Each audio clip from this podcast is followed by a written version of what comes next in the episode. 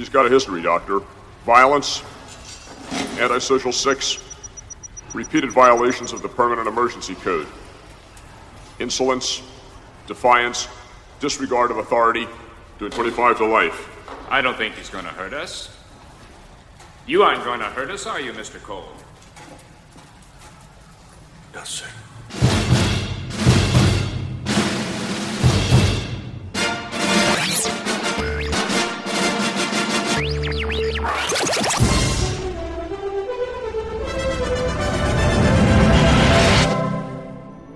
All monkeys. This is Film Sack.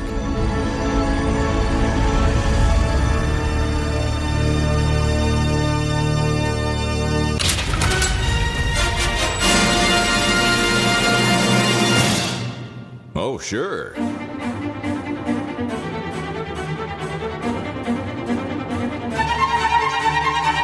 Hello, everyone. Welcome back to Film Sack. This is Film Sack episode 501. We are now part officially of the 501st. Welcome to the show.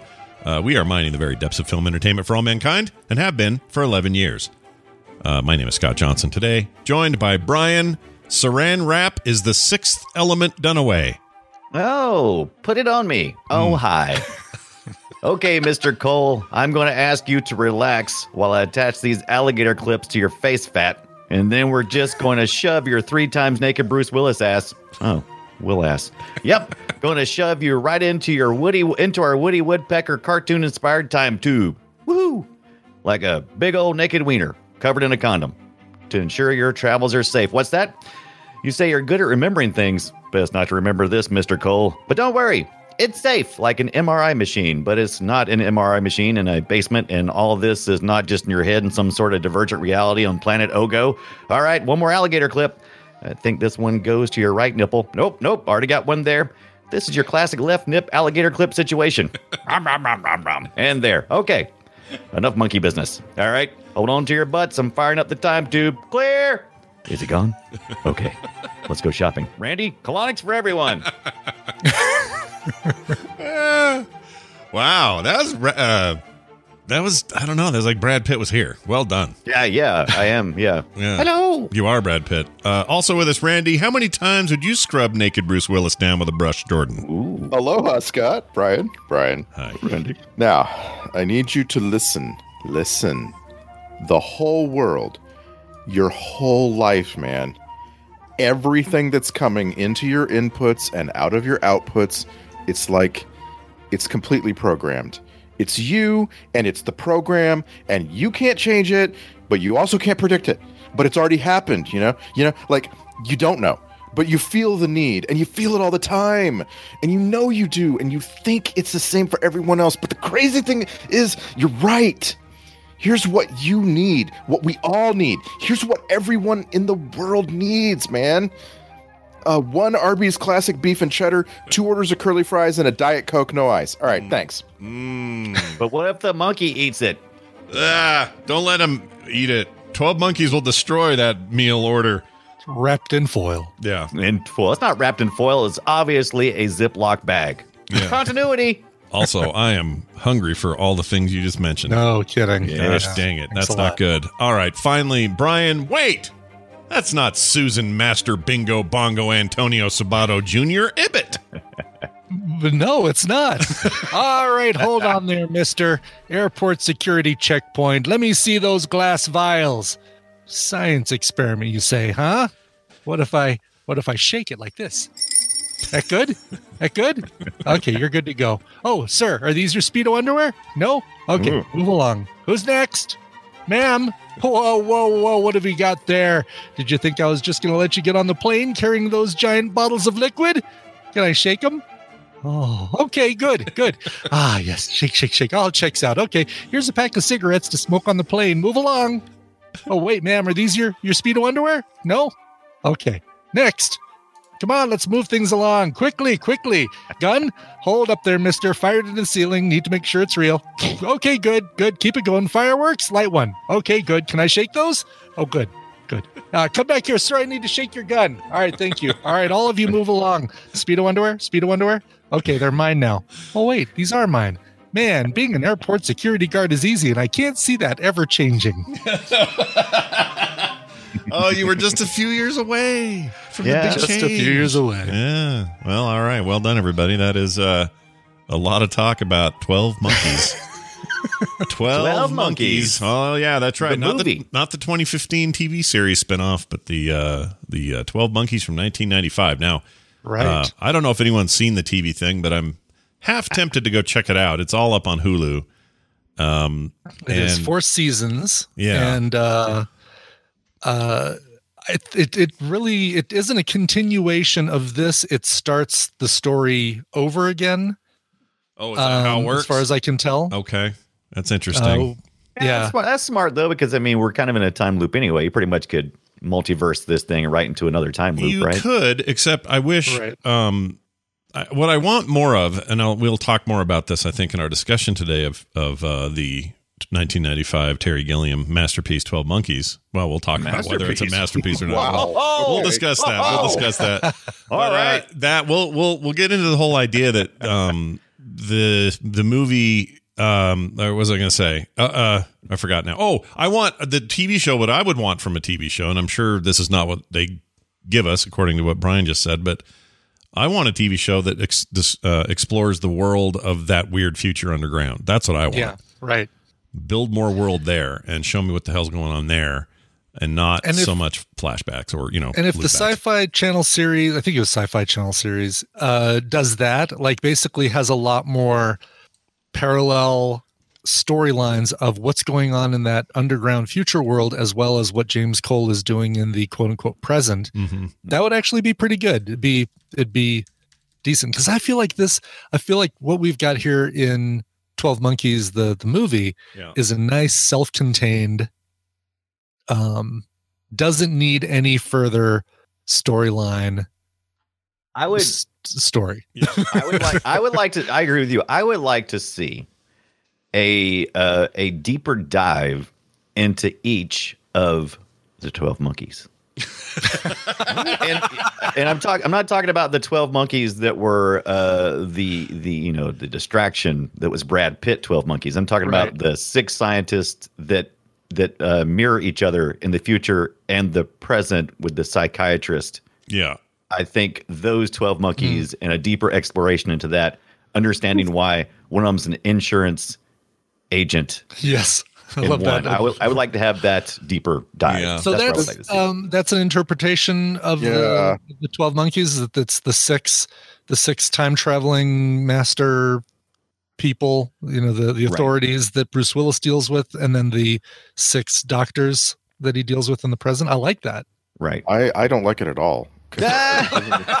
nothing nothing about this movie ever gave me that as a story and uh, furthermore like it actually this movie asks the question over and over why aren't any of these people doing their own damn time traveling why do they keep sending this rando guy that they picked out of their prison? It's prison about it's about control. It's not about Ja- well, solving James the problem. Cole uh, remembers things, and my guess is that because he wasn't the first of their time traveling subjects, they found that that other people they sent back and forth had no memory of what they were doing, and therefore just ended up in the past, um, blathered on about the apocalypse, and got put in Catherine's book, but never oh, never yeah. got their yeah. memory back to be able to say, "Here's what's going on. Here's why I'm here." Yeah, this, you know what's funny that is it's their bumbling that made it work finally, and that was them accidentally sending him to World War One in the middle of a freaking trench Yeah. war, and then getting Mm-hmm. shot with an ancient bullet that then would show up in 1995 or six or whatever,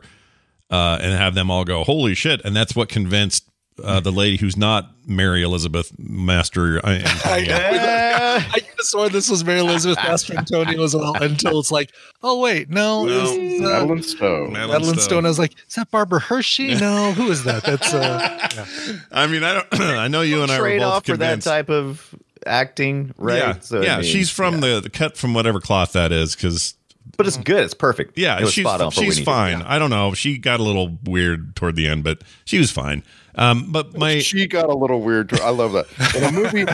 in a movie that goes out of its way to just be weird and not actually entertain you. Yeah. she got a little bit weird. Okay, All right, so okay. so this I'm glad you said that, Randy, because I've been wanting to ask this question of you all week. You have been, I think, not not not unduly. Like I feel like you've been fairly critical of a lot of Terry Gilliam's work, or at least the two films we've seen that he directed, uh, this and Time Bandits. And I'm I'm curious if there is one of his movies where you're like, I'd love that movie though. Like that's the one that really gets me. Or is it just that you and his style just don't don't mix? Like you guys just So- don't like each other. So I'd never seen this movie. I actually I come into this movie uh, imagining that it's going to be kind of like Seven, which well, wow, not even close. No. Um, and uh, I I when I think of Terry Gilliam, I think of like again, I had like a decade of my life where I was collecting Monty Python stuff, Yeah. and I ended up putting together this whole Monty Python film festival at my college, and we did it every year. It was the Monty Pythonathon, 24 hours of Monty Python, and I had way more than 24 hours at that point, and so we were able to like carefully put, pick and select and, and order like there was an order of things that you would watch Monty Python and a lot of what was discarded was Terry Gilliam a mm. lot mm. Really? he was the you know because he was the weird American in Monty Python, Right, right? He right. was the mm-hmm. he was the guy that uh, when he was on screen, like they would use him sometimes, and he was fine because he was part of a troupe doing a joke. Right. But his own stuff was just him off by himself, cutting out pictures and putting them together and animating them moving. Right. Yeah, his And was animation just stuff is is what you think. Are of. you saying that's whatever? Because don't say that's Yeah, because I love that that's stuff. just amazing. Yeah. that I love that that is stuff. like some of the most amazing Yeah. things ever. It's a it's a thing that he that he he did and felt like nobody had before, and then anything since then that does anything that looks like that, I immediately think of Terry Gilliam. I'm watching a documentary on HBO right now that uses to tell to tell stuff that happened in the past. They use cutouts of these people in the 50s, and then have them kind of interacting with each other in this like herky jerky sort of you know collage animated way. And all I can think of is, well, you wouldn't even be doing that without Terry Gilliam. like that's right. just that's So his, his- style. his eyes like the way he sees things is is truly like it's unique and it's interesting so like his you know when we talk about terry gilliam movies we're talking about time bandits brazil and this we're talking about 12 months yeah, I throw Baron the Munchausen. in trilogy. Yeah. Oh yeah. Baron I'd also Munchausen, I'd yeah. also do that uh, one with Robin Williams. Uh, uh, Fisher and King. Loathing. Fisher King. Fisher King's amazing. Oh, Fisher King is so good. Yeah. I love that. um movie. he wrote he wrote fear and loathing in las vegas and directed uh, it too. And and you realize um watching this movie i realized for the for kind of the first time that he has a crutch. Now on the one side i was i spent this whole movie just like amazed at the cinematography his view of things. Although it's bleak and it's very very dirty it's very visually arresting. Everything every shot. Like i can i could just i could name I could spend the next hour just talking about. Then there's this shot of Bruce Willis emerging from the underground prison, and it's just you just start out looking at snow, and you realize there's a circle in the snow, and it's a manhole, and it moves, and it's like it is the the definition of a perfect shot every time, and I, I'm like I love that. I think there's so much there. But then a movie is also a story, or at least a movie like this, right? We're not talking about Koyaanisqatsi. We're talking about a movie with characters delivering words, right? And so there's a story there, and he has a crutch that he, as a filmmaker, absolutely falls on constantly, and that is crazy people that you can't trust, whether they're telling you the truth or they're just insane and they're just making something up.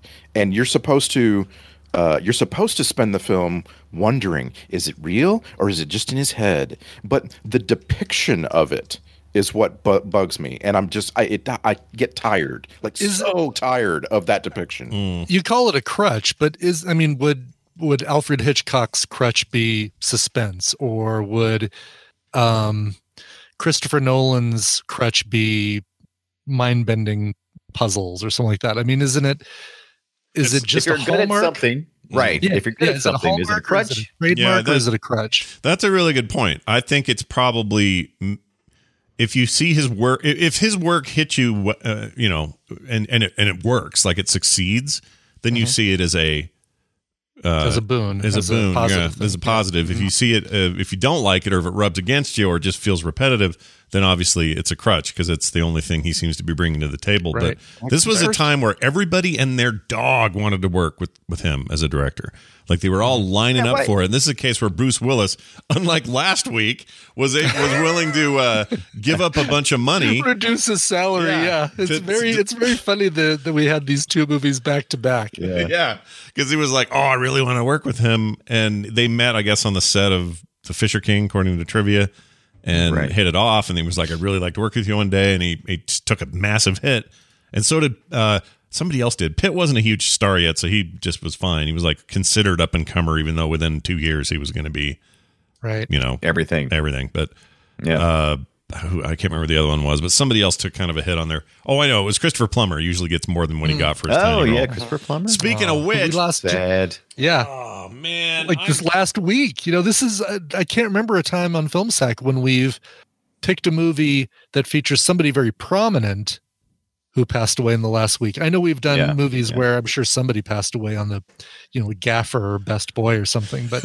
having a, a major actor in our film yeah, and you see him immediately, it's like, oh wow, I forgot he was in this. And yeah, that was a weird I would experience to- because he just died. But yeah, Right.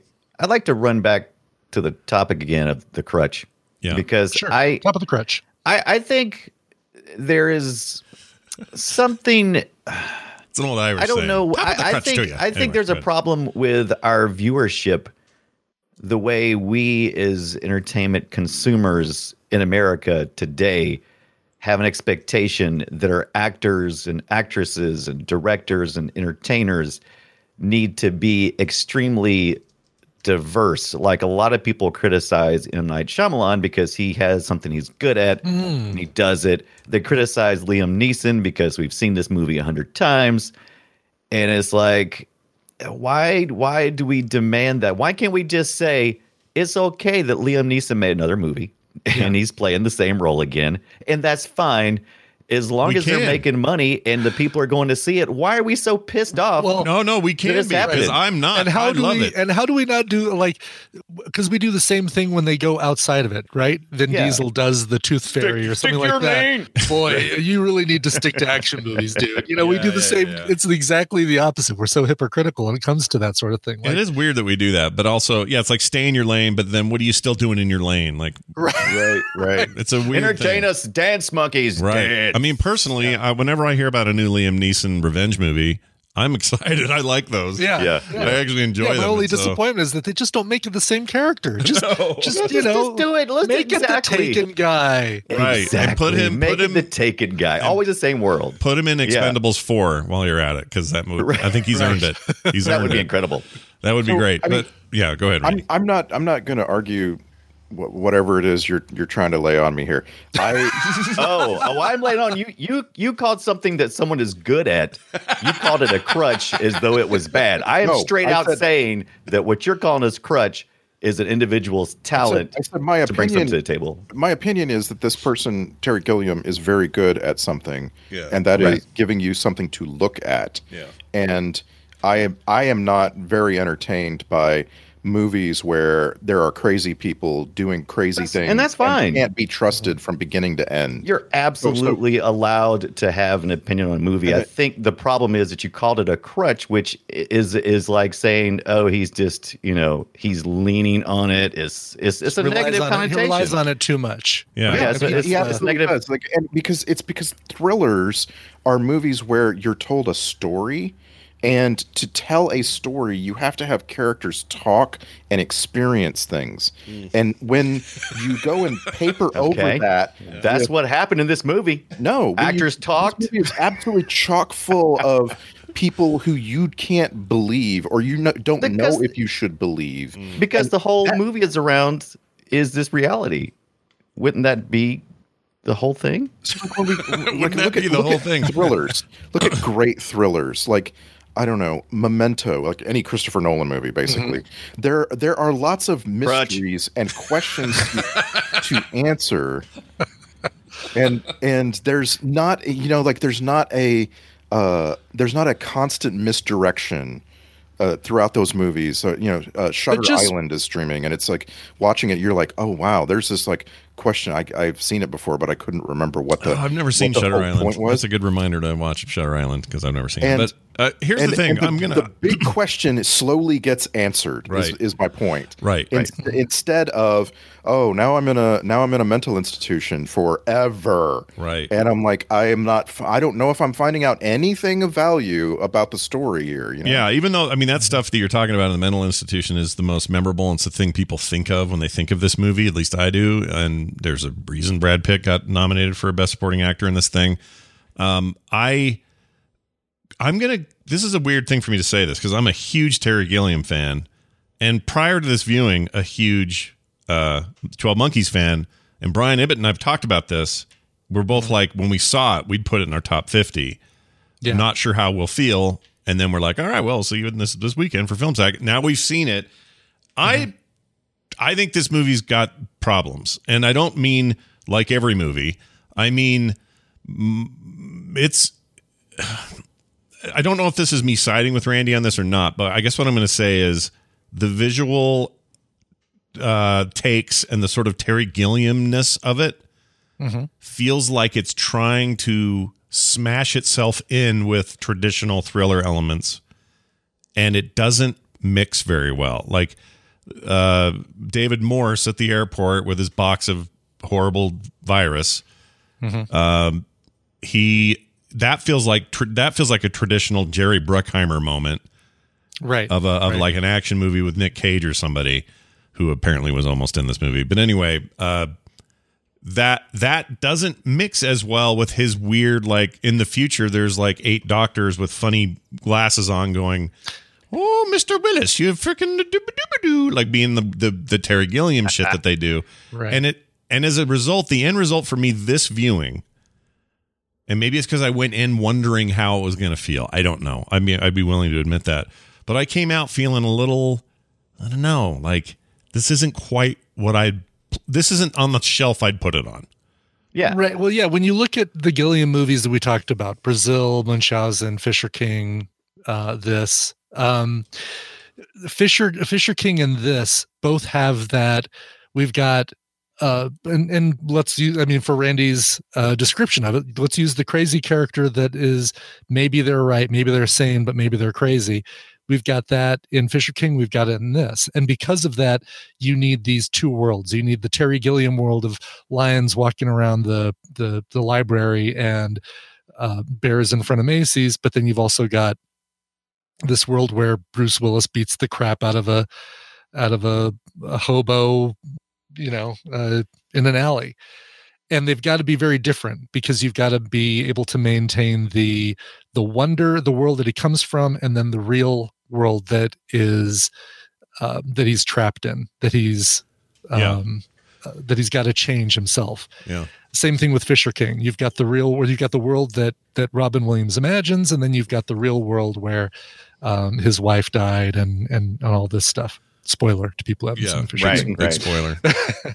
but Baron Munchausen and Brazil and Time Bandits fully take place in that Terry Gilliam world, and so that's why I think this is this is such a stark um, difference, and why it feels like there's there's Gilliamness all over parts of it, but then Gill- like stuff that can't have any Gilliamness because I think it would it would soften the harshness of the real world. It certainly would do it in the mm. Fisher King. I think you're 100 percent correct. This is this Yeah. you put into the words that I was trying to find. That's the difference, and and I think that's discordant, and it doesn't work. Like an mm-hmm. example of when this mm-hmm. does work, where you take a director with a very renowned style, which Terry Gilliam certainly has, but if you take somebody like, oh, I just forgot his name, Tim Burton, and mm-hmm. Tim Burton, every Tim Burton movie, you see all the Tim Burtonisms right. and most of them are set in a world where the fantasy uh, persists through the entire two hours or whatever length it is. But if you take something like um, Big Fish, that was his version of this, in my opinion, because that's him saying, "All right, I got fantastical stuff happening and big imaginary stuff, but I've also got real world stuff and consequences in half of my movie also." Well, and you see, like Big Fish That's is a really good and they do a really good job. Like that, that's, I I guess my argument is that is that Tim Burton killed it, and that this doesn't quite do it. Sorry, Randy, go ahead. But I just I can't wait until my next viewing of Big Fish. I've seen it so many times, and it's just one of those movies that just warms my heart because the story has this conclusion that fits the genre. You know what I mean? Like Right. in the in the end, you find out that all of the all of the sort of imaginary stuff was actually based on a, a kind of reality and you see it all you revisit it all and as a viewer you get to have that moment of re- of recollection right?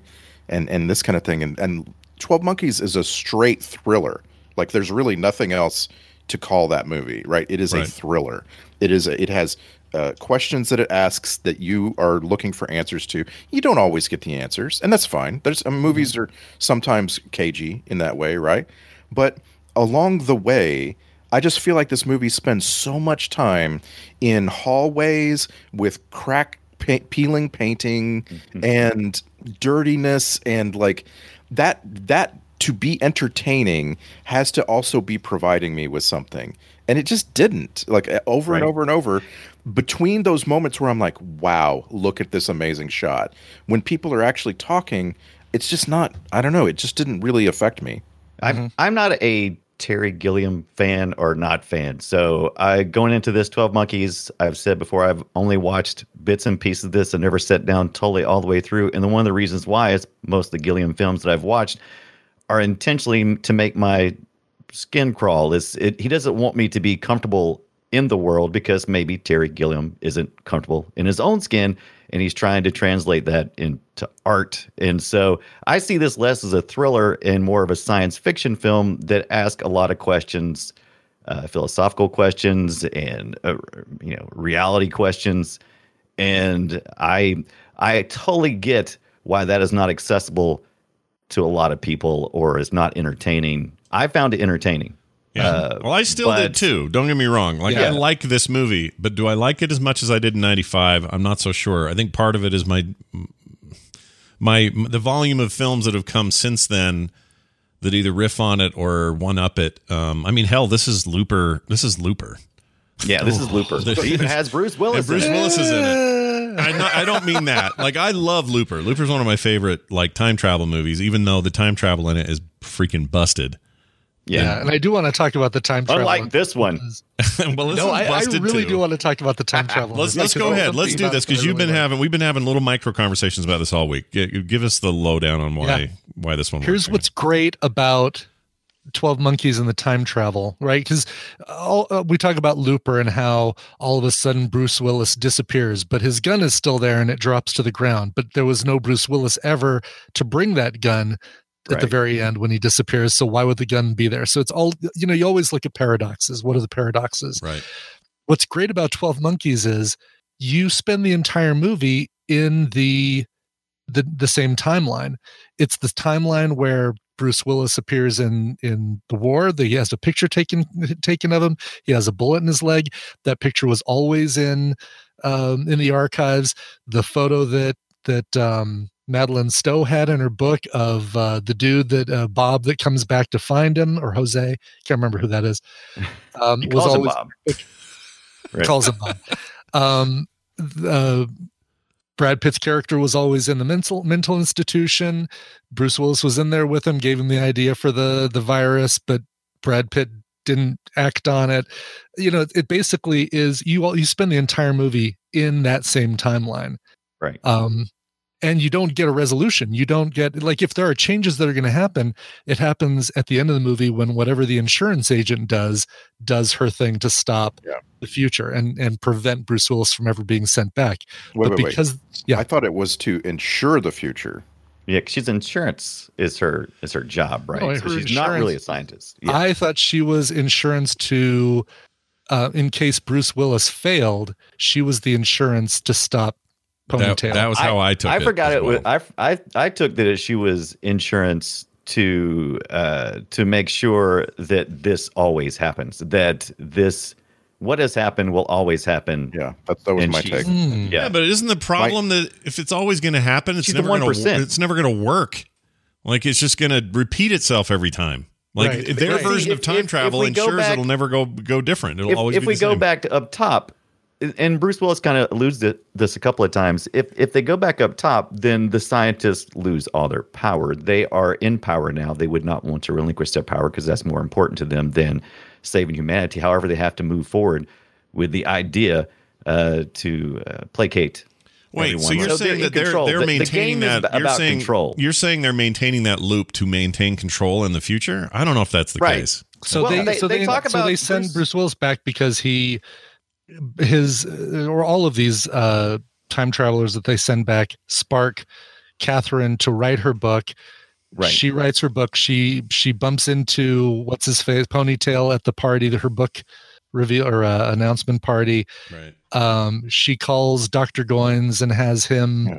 restrict Jeffrey's Right. uh, uh, release of the from the hospital and also put higher tension or uh, higher security on the or loosen security on the drugs or on the uh, not the drugs the um the virus which And lets ponytail take David it and- Morse. David Morse. david morris Ah, come ponytail i'm going ponytail I love David Morse. And then, I love and him. then Yeah, I at the, too. in the end, we find out that David Morse's job is to spread the virus around the world. Yeah. Mm-hmm. That's I love right. how he released the virus and he's like he's stiffing for it and he's looking around in their room. The thing is, he didn't need to do any of that.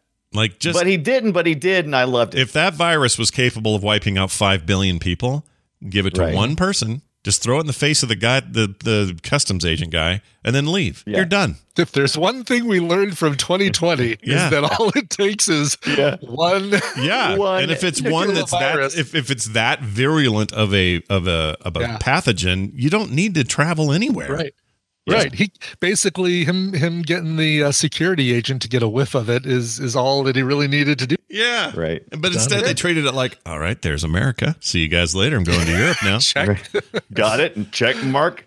so I feel like you know we could we could fan fiction the crap out of this and you know make our own little uh, speculations about what the what the story is actually about. But I think Terry Gilliam is just basically exploring every thought. I don't think he, of course, I don't think he even knows what the end is, but he's asking a lot of questions. And to me, those questions led to that to she's insurance why why would someone in power uh would want to uh, give that up they they did they never their characters never strike me as uh anything other than wanting to control reality. Mm. It's funny because you know you i like that i do like that theory because it means that these scientists as sinister as we thought they were they're even more sinister sending bruce willis back because it's their way of making sure. And it also means that they're not as bumbling with time as they oh look, absolutely right? Yeah. because they know they're sending him back to 1917 or Right. 1912 they know they're sending him to the wrong year 1990 a little too early to do anything because it sets these other wheels in motion that's a i like that theory and i i wish there was more Well, I, I think there's a lot. There's actually a lot there. If the Bruce Willis uh, Cole actually says that near the end that they are just trying to control. He very clearly states that that's what's going on. When when he becomes aware and he gets when he almost becomes a complete person near the end, he states uh, something to the effect of that they're they're they just the only thing that's important is control to them. That's that's the only thing that's important. He says it, and I ought to find the dialogue specifically, but that, that was supposed to be the later. But see, here's the and this is the problem. Like because when, whenever we're back there, we're we're being as Brian coined the phrase Gilliam Gilliamish. You know what Yes. I mean? and it's so it's so in there you're so distracted. It's like there's a giant communication ball, and it's for some reason got all their faces on it, plus Bruce Willis's face, and I don't know what the hell that thing's doing. Weird, very Terry Gilliam they of got him, and sued for that. they did what? Why? They got sued for that. That uh that that high chair is actually was Yeah. uh, was inspired by a, a piece of artwork, uh, and so they, they totally really? got They got for that. Yeah. sued for it? Weird. That's Yeah, weird. somebody- yeah, some Lebbeus, got Lebbeus Woods uh, yeah, uh, created that the he had a the chair was called Neo Mechanical Tower Upper Chamber which was basically a guy in a chair uh, getting interrogated by a, a ball with a bunch of TVs. Yeah. And um, Oh, he I settled know for a six figure cash settlement from Universal to drop the suit. Damn, dude. I Where didn't know about budget? that. That's crazy. Well, all right. Now I'm even more annoyed because if, if you're going to get all Gilliam on me, do it do it raw from the Gilliam from the heart of Gilliam. You don't have Raw, to take somebody right. else's painting and rip it off. Like Well, I don't think doing? who knows. Yeah, Gilliam, Gilliam certainly may not have seen Yeah. Lebbeus's artwork because that Right. feels so Gilliam to me without it. Yeah, your set decorators come up and say, "Okay, we, we see this scene like this." I'm like, "Oh, this is cool," mm-hmm. and it's like we totally Yeah. didn't steal it. That sounds just like him. That was an amazing Yeah. impression you did. My favorite little tidbit in all that trivia was that those scenes were shot in two different power stations. Like they they went to the city of Baltimore or something and were like, "We want to shoot inside the weirdest, ugliest, most electrical wiry place you can rent us." Love that. and they got power stations Yeah. to, to shoot in. Yeah. See, That stuff uh, that like. same guy, by the way, the the art the architect who um who sued also was officially the conceptual architect behind Alien Three, uh, defining the look and feel for that of the third alien. Uh, Weird. for the Alien third Alien movie. That's an interesting. That's an interesting um, uh, mantle to pick up after uh, After Geiger, Geiger, yeah. yeah. or Giger, or however you say it. Giger, Some it the documentary I saw ruined my brain because my whole life it's been Geiger, like Geiger counter. Yeah. And then I see this doc and I I'm mean, like, everyone's calling him Giger, yeah. I mean, he's Which makes. Scandinavian, uh, Swedish, Swedish or Swiss, Swiss. Swiss. Yeah, Yeah. well, you, you would think it would be Giger. That sounds right. It never Swiss did to me. right? It freaked me out because my whole life I had books. I had all the collectible tabletop uh, books. You know, the coffee table books. Or Right. Are you feeling? Are you feeling divergent right now? a little divergent? I feel a little divergent. What about? Tell me it's Nagel or is it Nagel? It's, I hope it's Right. Nagel. It better be Patrick Nagel. Yeah, I Oh don't my know. Could be Nagel. I don't know. I knew a Patrick Nagel in high school. It was not that same Patrick Nagel, but he was Nagel, so it can't. Everything I know is a lie. uh, I have a little bit of scrutiny uh, that I like to get out of the way. Scrutiny. According to the trivia, Terry Gilliam's first choice for the lead role was Jeff Bridges, whom he had enjoyed working on with the Fisher King. Okay, that's fine. I believe that. Says here the studio wanted a bigger star, so they cast Bruce Willis. Ironically, Bruce Willis was originally auditioned for the Fisher King and lost out to Bridges. It's that last part. I don't think I know. I don't know if I buy that. I know they met on the set. It doesn't mean uh, Willis was supposed to be in there and then he didn't. I don't know if that's It true. might have been a consideration for the Fisher King, and once Gilliam met him and said, "Nah, he's not right for this, but maybe he'll be right for the next thing I'm working." It was on." five years earlier, so Bruce Willis was five years less famous. well, he was Die Hard by then, right? Yeah. yeah, yeah, So he was but he was also, you know, blind date. Then you know, it wasn't so blind date. Let me throw this counterweight on here for you. Whoop. exactly. It wasn't, you know, it wasn't all Die Hard level. by, by the way, I just want to a shout out to Madeleine Stowe. Uh, when you look at Bruce Willis today, he looks like a lumpy thumb. All right. Yeah, yeah, yeah. If you look at Madeleine Stowe today, what a Gorgeous. gorgeous, beautiful, striking woman of her age. She Yeah. is like Still 60 beautiful lady. something. And She's born in 58. That makes her 62. s- Yeah, she's drop dead beautiful. I don't know what happened there. And she's still, working and that looks great. Cleft chin though. Does she? Nah, I forgot about. I Brian- forgot about Brian's got a having thing. problem Yeah. with the clip. Brian's got a thing Well, with the you almost chins. made it to my list. Ooh, that's weird. Right when you said that, I'm on a page where it's Madeleine Stowe's page, and down below it says known for 12 Monkeys, Short Cuts, and then the general's daughter, which has got a picture of John Travolta and his cleft chin looking right at me. oh, Oh my god! If they kissed in that It's- movie, they, they might like does he have an any Oh, or turn like a couple of Legos. yeah, they turn into weird. they turn into Timecop when they do that. Um, but yeah, my There biggest like- my my big thing with her, like as far as roles go, why I had her confused with uh with the Abyss lady in this, I don't know. But the Last of the Oh, Mohicans is the one that jumps out for me every time. I loved her in that. I love that movie. I want to watch Last Yeah, of the that's- Mohicans like that's- right freaking totally now. Watch that. That movie's great. Can we just all agree? I mean, we're not watching it. Maybe we will. I don't know.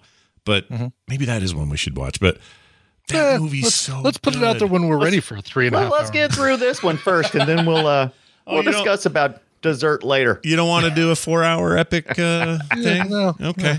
No, no, no. I see what I'm you're good. saying. I wouldn't mind watching it though. So, how many times do I have to look at Bruce Willis's ass? And did Brad Pitt also pull down his pants because he felt left out? Uh, Yeah, there's a lot of butt, a lot of man butt in this yeah, movie. more man Will butt than ass. I remember. Yeah, especially Bruce Willis had multiple man butt. yeah. Uh, It was always again, scrubbing like- him. yeah, like that was like uh, it was difficult i i can just i can really appreciate those shots of him being uh scrubbed although that's uh, he had to have hated it like there's just no way There's no enjoying when you that. Big spiky brush getting. yeah and there there's somebody way up above dumping suds downward on it like it's just Well, not only that, but that. you're you're covered in that weird chalky stuff that's like the disinfectant or whatever while you're up in Yeah. the real world, and you know that wasn't a single take. They probably had to goop him up three or four times Yeah. and get multiple but of shots. course you know Gotta wash the 90s off you, man. Hold on. Blind date. it doesn't come off. you gotta wash the blind date off of him. Oh my lord. Um, the the movie was originally well, okay. So none of the promotional stuff, or sorry, none of the actual script said anything about what year that future was set in, but all the promotional stuff and uh, some earlier script stuff did sh- say that the future scenes all take place in the year 2035. So we- Which would make sense because you'd have to calculate if he was eight in '96, how old would he be? Somewhere in his 40s, yeah. right, I would- and he had been there for eight years at least before he got arrested. Go ahead. and that was one of the things about the movie I didn't like. I I needed like there were times when it repeated itself, and I'm like, okay, you didn't need to tell me that. I figured it out. But then there were other things where I'm like, how far into the future are these people? Are they in '97? I didn't know, mm-hmm. and that bugged me. Yeah, they never. The- I the- kind of do wish they would have made more allusions about how far in the future Yeah. it was. Knowing 2035 actually helps me, but it'd be nice if the right. movie It had itself. to be at least eight years according to the dialogue that was happening because he was arrested and he had been in jail for eight years at that point in time. So Mm-hmm. it had to be beyond '96 by eight years. yeah, you had at least that as a baseline, but it also Right. felt way in the future because everyone's weird and psycho, and and that had that can't be that can't be the year 1999 or right 2000. and they never showed they never really showed anything out of the prison underground which made you feel like everybody was in prison there was no way you could avoid it Right. You didn't see what any of the rest of the underground looked like. You you just saw the the the vacant uh uh over overground Right. overground surface surface world, you know, overrun by animals. And they said Which is- one, they said one love percent. that thing, They said one percent of the Earth was was survived, and that or one yeah. of humanity rather. And there, if there were five billion, they were acting like five billion died. I assume. Well, see, this is the thing. In '95, I think the world population was like six and a half to seven billion. So it's right not, it's- and yeah. this this movie he uses a lot of gilliam uses uh, a lot of numbering i mean five five is meant to represent something six represents something 12 seven there's a lot of use of of of numbers in this Oh film, no! so- Don't tell me that. oh there is a lot of use of I numbers would I would so much rather it just be haphazard and not, not some sort You of. would Hey. you would like it to be, but it's not. You'd like there's it a to lot be, of, but like I said, there's a lot of he throws a lot of stuff in this pot. Not all of it connects, but it's not supposed. this to. is this is Brian. The rain means something in Minority Report. Don't well, we're no, about here. no. I mean, because Gilliam even mentions in the movie and the sources he comes from that is supposed to be very layered and have a lot of things that are uh, may may mean something, may not. So he put a lot of things in here uh, that intentionally could mean other things, but they don't necessarily have to be. So do you think this stuff worked better in a movie like Fear and Loathing where you knew it was drug induced, you know? Like in in this thing they're trying to they're trying to flatly say here's the modern day and then here's the future and the future's pretty Right. weird. the question is who is uh, the real question is who is our uh, omniscient viewer is it and, and who is actually insane who is the storyteller Jose. who is the storyteller in this So of course, like the reason she's a psychiatrist, the like that, but it was such a trope, man, such a trope Oh, that hold you're going to bring. We're going to bring somebody who's an expert on the subject along for the ride to make sure that the audience knows what's going on. Like, of course, that's like she is your uh, representative of the audience in this thing. Yeah. Uh, it was just like a little too on the nose to make her a psychiatrist. Really? Okay. Yeah, but there's not another way for the two of them to to connect. for sure and usually that's a detective which is just as tropey right like Sure. uh, like so, so okay i get it and uh, yes of course she's also a very attractive woman right okay all right sure sure sure Age appropriate. I don't have a, yeah i don't have a problem with that stuff it's just that when you put it all together you know like part of his job in the movie is to convince her of the nature of things, right? Mm-hmm. And she's like, but she's a psychiatrist. She's gonna just think he's crazy, right? Like, just I don't know. There was this oversimplification of who we are and what our motives are that just I, I don't know. It never really paid off. Well, the minute she showed up and was doing, you know, talking to him at that little grouping of psychiatrists who are all trying to figure out how to condemn him or do whatever they were going to do, it was. I just went, oh, okay. Well, she's going to be with him the whole time. Like, and I remember I feeling love, this way in I love that our first introduction to her is she's giving a speech, and there's this girl in the audience who doesn't have her beeper set on silent. What's wrong with you? I was so mad at that girl. Beepers. no, that was her. Wasn't that her? Her That beeper. her, yeah. it was her getting up at the beeper. Okay, right. Someone else is giving the speech, and Right. right, right. right. okay, Right, because she gave a speech later. It's easy to mix those two. up. Yes, th- she got a Yeah. beep to come pick up Bruce Willis's naked. Uh, exactly. Come but- see Bruce Willis's butt. Yep. He was definitely wearing a condom. I don't understand what exactly Gilliam was trying to say at any point in time. But it Wait a was- minute. A What? whole body condom. yeah. Yeah, Was he? it was You're saying he was every wearing a? He wasn't wearing a condom when he was getting hosed down. That's not what you're talking Well, about. he wore he wore the lady's uh, jacket that was see through. See, he- when time traveling, once again, you got to be naked. Don't know why, uh, but and so he had the only thing that he had access to. He couldn't hide. That was that was always what was going on. He couldn't hide, no matter what he wanted to do. Yeah. He always had to to be visible, essentially. Yeah, that's true. Uh, by the way, Which Brad, is a you know, oh, go ahead. What are you going to say? Sorry. Oh, I was just going to say that's just the this is the point of where this character is very vulnerable. I mean, Oh, he's you he's always being naked, uh, never gets any privacy uh, to that point. Well, check out their tagline that was originally suggested for the film, and it got pulled for obvious reasons. But this was the tagline: "The future is in the hands of a man who has none." the, they meant no future. They didn't Right. mean no hands. No No hands. No hands. It sounds like I'm he's not got going to no see that. hands. It freaks me out, man. Yeah, so they took it out. That's my favorite trivia in years. I think that's amazing. so good, but um, it's hard to make up clever things without. it is hard. stupid. It's not as easy as people think it is. But Brad Pitt. So okay, so Brad Pitt. Uh, we were talking about how he was kind of still considered up and comer, but really that's when he signed on to this. And when he signed on it, he wasn't. He got a relatively small salary. It wasn't the high. He wasn't even close to like the top three highest paid people in the film.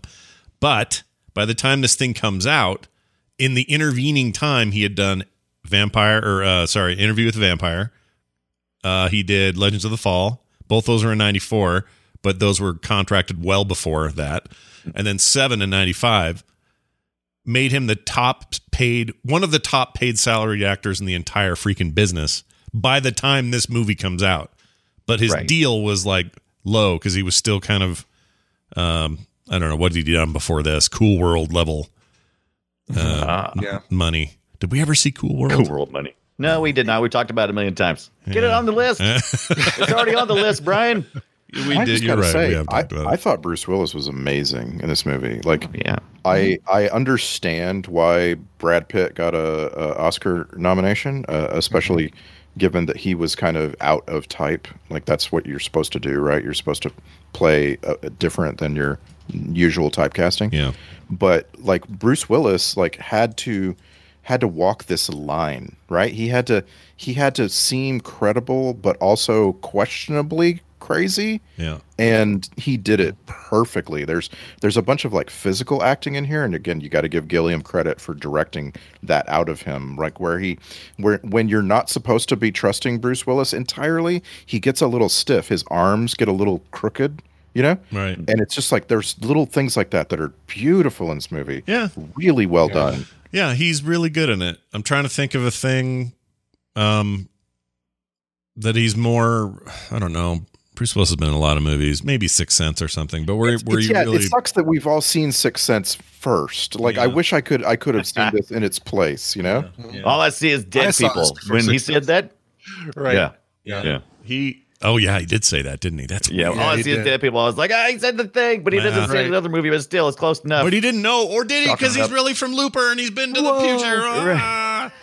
Yeah, that was weird. We're used to like last week. It was Schwarzenegger saying stuff that we all have heard him say when he was younger, but in this one, it was a film he hadn't made yet, and that, that Right. was just a weird thing to hear. But uh, yeah, it's Well, uh, he didn't, and, and Haley Joel Osment really said the line, "I see dead people." Exactly, that's what I say. said it, so, yeah, yeah. good Yeah. point. But that's but see that's the thing. This movie is trying to convince you from its source material that it was inspired by, as well as the movie itself, that the things that you see is always the same thing, but every time you observe it, you observe it differently. Just like the scene in the airport, it was it wasn't they could he could have very easily just made it the same scene every time, but they shot it differently Yeah. every Right, time to- they showed it. Different you- perspectives. to give you more information. Uh, like that's that's that's what I'm talking about. There's this uh, understanding that there's an audience for this that that goes real deep in this movie.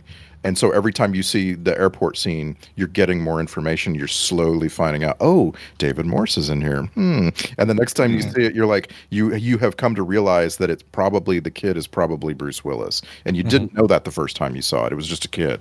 I was worried that Ricky. I was worried that Bruce Willis was actually Ricky Newman in the hole for a while. I'm like, wait, is he the kid in the hole too? in the barn, Brian. Not the kid in the hole. He's in the barn. Yeah, he's in the barn. See the barn. He was living two realities. That's right. I didn't. I, I didn't know where that was going. There's a lot of misdirection. We've we've said that, but one of the biggest. I heard a joke on Twitter. Somebody replied to the Film Sack account. I cannot find it. I was going to try to find it and read it verbatim, but it went something like this. Here's his favorite joke about that movie: uh, Bruce Willis, Madeleine Stowe, and Christopher Plummer. Doesn't really matter who. Walk into a walk bar. into a bar. The bartender is played by Brad Pitt, but that doesn't matter at all. And that's the joke. That's the entire joke.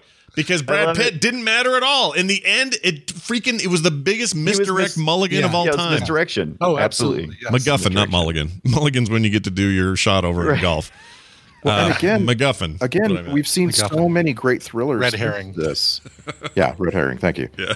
Uh, we've seen so many great thrillers since this that didn't do that, and that's you know that like again, that's just a, a little thing that was kind of stuck in my craw. Like, can't why you know he had source material. They added a lot to this you know French short film, and like why add that? You know what I mean? Like why why why add something purposelessly? Uh, it- it's just kind of again, I came away Like like the Twelve Monkeys part with I Brad mean, Pitt or something. The, adding the fake or the the the red herring. yeah yeah like I just because it for the whole movie gives you something to to look at Classic movie be misdirection. distracted by yeah and then you find out oh my god this thing that like the whole army of the 12 monkeys is this circular thing that came from him that he was trying to find out from but it was his knowledge of it it you know Right. the 12 monkeys exists because he made it exist Yeah, I it's I'm torn on this one because it- the movie already has two or three of these. And so mm-hmm. this was just like mm-hmm. another one and this one just felt like okay, great. You've taken a major character from this thing and have put a major twist on him and then you've just thrown him out with the with the with the bathwater. Like, Right. it just seems Right. like no big deal. And I know But- it's not the first time is- this has happened. I know this happens a lot but it in also movies. Points to how the the future you know there, there are things that'll happen that we just won't know and we'll make assumptions based on what we've seen because the 12 monkeys uh, brad pitt's group releasing all of the animals and locking dad in a cage all happened around the time of the virus release and they did the we did it signs and all that Yeah. um, all happened at the same time the future just assumed that those things were related Right. and it's kind of a cool you know another cool how it goes. perspective yeah Right. exactly it turns into truth. Yeah. It's uh there's a lot like I said, there's a lot of things that Gilliam throws in here, a lot of questions, and I I've they're intentionally not meant to be answered. Right. But they are fun for They can be. They can For be. Uh, the the the I, I will give him credit for this because I'd even forgotten how it went. But the idea, the the twist at the end is actually kind of hard to see coming until he puts the mustache and the long hair on. Mm-hmm. Right. but- yeah, they never never reveal that it's him. Right, but him th- since they focus so much on you know, it's like a magic trick. It's like look at this hand and that hand is oh, he's a little kid then. It's in the 90s and he sees this dude getting shot as he's running down the the airport thing trying to chase this guy with a briefcase for who knows why and he witnesses it. Oh man. And they do a great job of making that seem like that's the Bruce Willis that's that's the whole origin of his like you know all of his problems and where things were headed. You never once think oh the guy running in the horrible shirt and the bad mustache is, is him. You never think mm-hmm. that. And then even later Yeah. they confuse it more by one of his dreams has brad pitt in that role. And it's like Right. it's and at the end i was like oh right. I mean i've even I seen was- this and i forgot that that's how this ends up that he's the guy. I thought it was interesting that I, I wanted to the the next part that I wanted to see was the continued folly to try to change history by Dr. Railly uh, trying to approach Bruce Willis's child character to let him know what needs to be done and that that could resolve Because she locks eyes with him in the airport and realizes that that that's him. right. And, and, so um, she has another opportunity to uh, change the future Yeah. so Uh, we haven't. I don't think we've talked enough about this writer because it- it's it's so well written. Like all of the all of this dialogue and the way the you know the characters like uh, treat each other, very very well well written. Um, forgetting his name, David Peoples. David Peoples is is our writer here, and I mean we're talking about one of the most successful and famous writers in the history of Hollywood, right? and it was David Yeah. Peoples and his was it his wife as well because he he co-wrote with somebody right was it yeah, the- Janet Janet Peoples right I'm assuming wife I could be wrong with her husband David Peoples. Yep. Peoples Um, they're the Peoples Uh, I can't get over how many film sack films have come out of David Peoples. Seriously, I feel like Yeah. I feel like we've sacked Unforgiven. I have we? I don't know. no, No, we have no, not but we no. did we do talk about it a lot. but Yeah. Yeah. recently It's come up a lot. Blade Runner, Blade Runner, of course. We've Lady done Hawk. Ladyhawke. I think we went. which Deep, I think we talked a lot about last Unforgiven on um uh the t- not Outlaw Josey Wales, the other one. Good, good, the dead and the monkey. What is it? Good, the dead and the monkey Uh, good, the bad, and the and the ugly. That's it. Uh, when we watched that, we did a lot of references to that. But I would love to get. Well, it's another three and a half hour movie, so maybe not. But it, but I love Unforgiven so much. Oh my gosh! The, I mean, the main Any thing, excuse main I need to watch that. That'd be great. Um, in, in terms of dialogue, those movies all go together like Yeah. perfectly, mm-hmm. and and this mm-hmm. one does too. Like the the the way dialogue works in this movie, it's very similar to Unforgiven and Blade Runner. Oh my gosh, I thought Yeah. about Blade Runner fifty times Yeah. during this movie. But I also thought about The Game. Did anybody else think about the movie The Game? Uh, is that the? I Been didn't. But um, the, the Michael Douglas. Uh, yeah. yeah. I was surprised to find there really isn't any connective tissue between those two movies. like, I just kept thinking of it; just kept coming to mind. Yeah, That's weird. Well, I mean, part of it is you're you're there's a facade happening, and you're trying to decide if you're crazy or not. And the game is all about whether Michael Douglas is losing Right. or not. Is this It's really happening? control. Am I imagining it happening? yeah, yeah, Right. We did watch that one. That one is definitely. We did. We absolutely did. Uh, one of my favorite, one of the microbiologist guys is this actor named Bill Raymond, and you all know him from a thousand things. Um, I just want to shout out to that dude. He's still with us. Born in '38, old dude. Uh, he was in. Lincoln. He was in He's that Michael the- Clinton is he movie. the main guy that's like uh um Are you talking about the why is she defensive? Why is she so defensive? Isn't she being defensive? That guy? that guy. I think it's that. Yes, that guy. That's the dude. And Yeah, the '96 psychiatrist. Is that no? That's not. That's, that's not the guy. right? no, no, no. He played. Hold on. He played microbiologist. Is how he was. So in the uh, future. Yeah, yeah. He's well, no, Oh, he's in the past. future. I think. I think he's in the past.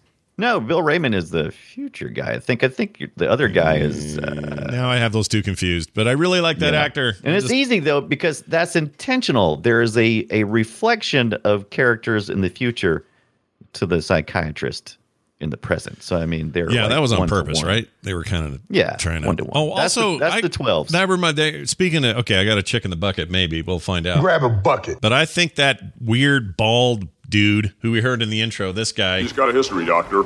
Vi- also he called him Yoctor. But Tiny. anyway, Vernon Campbell. why do you think he called him Yoctor? Hold on, let me hear that again. He's got a history, Doctor. He says Yoctor.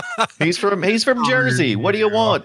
He just doesn't pronounce the D, just carries the Y over from the end of history. Got history, doctor. Yeah, but they always make it seem like he's going to be a major like sub boss or something, or you know something Right, weird's right. going to happen with him. He just never panned out. And there's and there's a reflection of those two characters as well, uh, both in the past and the future. There's like two enforcers. Yeah. Oh yeah. Well, and he's the same guy though, right? Do I have that right? I don't think no. I think it's played by two different characters. I think it's the same It's the dude. that and He's traveling. Could be right. That says use the other elevator, and it's the same guy. I thought. I think it's the same guy. He's just time traveling. He's like Might he's like be. Jose. He's It- just making yeah. sure Bruce Willis is doing what he's supposed to do, and then checks in on him once in a while. I'm pretty sure that's the same right. guy. I, it probably is. Like I said, they they flashed up so fast. I only got to watch this one time, and it was it, it was intentionally meant to make you question. Wait, Yeah. what's going on? Am And I why isn't that guy future? affected by the time travel, memory loss, sickness? business? Right. because Yeah. he's in on it. 'Cause he He's sucks. in on it. I don't know if I want ever want to see Bruce Willis drool again. I'm done with that. Oh Yeah, man, actually- I just knew I believe that that's what grossed Scott out the most is not necessarily him drooling, the but the fact drool. that uh, Brad Pitt had to handle, you know, even if it's glycerin, Yeah. it still was in Bruce Willis's mouth, and, and Brad Pitt is like Yeah, handling it like he's testing the spaghetti to see if it's done. Testing the spaghetti. Gross. I, it, okay, you're not wrong, but it tied this week for one other thing. Oh, oh. Not, not eating the spider, No, that, that was, that was they That can was fake cool. that. That's but no big deal. handling that damn spider. handling the spider was freaking real, and that freaked me out. Yeah, I don't like handling a spider. That's because that's a that's a really wicked looking spider. or even that big roach or any of that stuff. I just oh, don't. the hissing roach. Yeah. Ooh. What about the what about the thing where uh, she throws open the bathroom door and uh, Bruce Willis has yanked the teeth out of the mouth? Of, did he bite the teeth out of the mouth of the gigolo that attacked them? I don't no, he uh, pulled his own teeth He pulled out. his own teeth right? out to that was him the way that they could pull him back to Yeah, the yeah, future. Right. Yeah. I don't know why he had to do it in front of the the gigolo, but why So well, he did it so Or the that there could be screaming on the other side of the door. And, Right. Uh, Right. I'm going to show you something. Yeah. Yeah. Well, okay. They tied with the. It was a very brief moment, and I actually put it in our Discord yesterday so you guys can see it. But there's a early scene where the camera's panning past the holding cell at the psycho ward, and there is a guy sitting there in a red jacket, like a Michael Jackson jacket, with his sleeves rolled up. Oh yeah, bit. yeah. He just had barfed all over himself. all Oh, over the yeah. floor. Oh, yeah, yeah, yeah. Oh, that's disgusting. yeah. Yeah, and it's just dripping down. yeah, I didn't see the already found what grossed me out the most, but now that I see that, it's like, oh well, Uh, that probably duh. should have been my Yeah. guess. But so we had I a was kind of grossed We out a- with Brad Pitt flipping his birdie finger all in his front of his teeth. That was kind of like, dude, Yeah, Yeah. that's a gross. He was place good with his doing middle that. finger, though. He was good with that thing. He was always Oh, whipping was that so out. good. In fact, I'm going to go ahead and rank it among the best bird throwing in the history of film. I think he is a good Yes. bird flipper. Uh, I'm trying to think of a better one. I can't. I can't do it. Nope, impossible. Yeah, lots of birds. I liked his. I liked his. uh His fake eye contact. I need one of those. It's always pointing down. Oh, Oh, yeah. yeah. they said that he had to wear this really uncomfortable custom eye piece thing, and I wasn't sure if that was the case or if there someone's making that up. But was that real? Was he? No, oh my gosh, yeah. Nobody can look there's down like nothing that. that. makes you look crazier than your eyes Right. going off. Then And, one eye drooping. And, and actually, it was so good. It was so well portrayed that I actually had a moment where I was like, "Is Brett? How does is he Brad doing have? Does he actually have bad eyes? Right, I'm right. Not, like I didn't know for just an instant. I Yeah. actually thought about other Brad Pitt movies. I'm like, Yeah. no, no, those are that's just an, a prosthetic. There's no way I wouldn't have noticed Brad Pitt doing that or being like that. Yeah, it's weird. We're only like what two years away from Fight Club or something. Is that right? Yeah, I thought this was Fight Club. This wasn't Fight Club. I thought Bruce Willis was. Well, you're not supposed to talk Yeah. about it, so how would we even know? Oh. Because you're not supposed to talk See? about Fight Oh, Club. you I thought Brad Pitt was Bruce Willis. Let me double check That's not that right. because I, I think that year I have that year in my head right. Uh, 99, I thought was Fight Club. You might be right. Afterwards, Um, Yeah. 2000. Definitely 99. Why is? Oh, thanks, that's Rain Man. producer. Definitely. I just remember. I remember where I saw it. Oh, you're 100 How many percent toothpicks right. did we Yeah. drop on the ground? It was 99. Okay. Oh, and Snatch was 2000. Oh man. Uh, and the Mexican is terrible. Don't watch that. All right. Anyway, point is, uh, there is no point. I wasn't making a point. Just- Right. We we established what grossed me out. So well done, everybody. We we did it. Yeah. Uh, here's the funny, ironic thing about this movie. Everything looks like it has a layer of of goopy ash on it. Right? Looks like a Tool video Yeah. everywhere you go. Yeah. Um, Yeah. Ironically, if you ever look this up, uh, Utah has a phenomenon that doesn't happen very often, but because the Great Salt Lake is a uh, and the salt flats are these huge prehistoric, you know, uh, places. Uh, normally, this time of the year, there's enough snow out there that when there's a storm, it's just snow on top of this this uh, salt. But when there's not a lot of snow on the ground and a big storm comes in with a lot of wind, salt gets sucked up into the sky, and then when precipitation happens or snow, the snow brings all that snalt, salt down, Snalt. snalt, and then you go outside the day after, and everything's covered in what looks like mud, uh, or like gray, like almost like an uh, um, like a volcano went off, and everything got Right. wet, and that happened right when I'm watching this movie. So I'm just saying it's a little bit weird to watch this and then go outside, take care of the dogs or whatever, and just see this thick 12 monkeys layer of shit on everything. And it was just a weird, it monkeys was layer of weird, man. It was like film sack was in my real life. It was really weird. Was mm-hmm. was there a single Divergent. scene in this movie that was pretty? I I, I was trying Oh, to absolutely. think of one. Yeah, the the snow at the very beginning when he goes topside and the humans have all disappeared. I think that was Well, I I don't don't know, know, but it it was wasn't it wasn't depicted as pretty. That was like everything is broken and they're like overgrown and so on. I thought it was beautiful. Maybe it's just It's a No, no, beautiful. no. I'm not but in a asking if, if, if there was something you thought was beautiful. I'm Right. asking if there was something that was portrayed as beautiful. Like usually, that's a that's a common thing in, in these like dirty, ugly, broken down movies. Is that you there's something and you're supposed to be drawn to it. This Well, he you know, loves. he loved. Uh, you're right because there were like when he's breathing in the air and saying, "Oh, I've never, Mm-hmm. oh, the air, or whatever," and, and she's like, "Whatever, we're in like the dankest room in this place, and Yeah, it's gross it's in here." But what about the so. dank? yeah, oh that scene that is that is my most memorable thing in the movie that Yeah. scene because he's because he's so freaking interested in hey he, he does it in other scenes too right like he's really really interested in music like Yeah. certain songs that he just Right. adores what was he listening? Oh, I was like,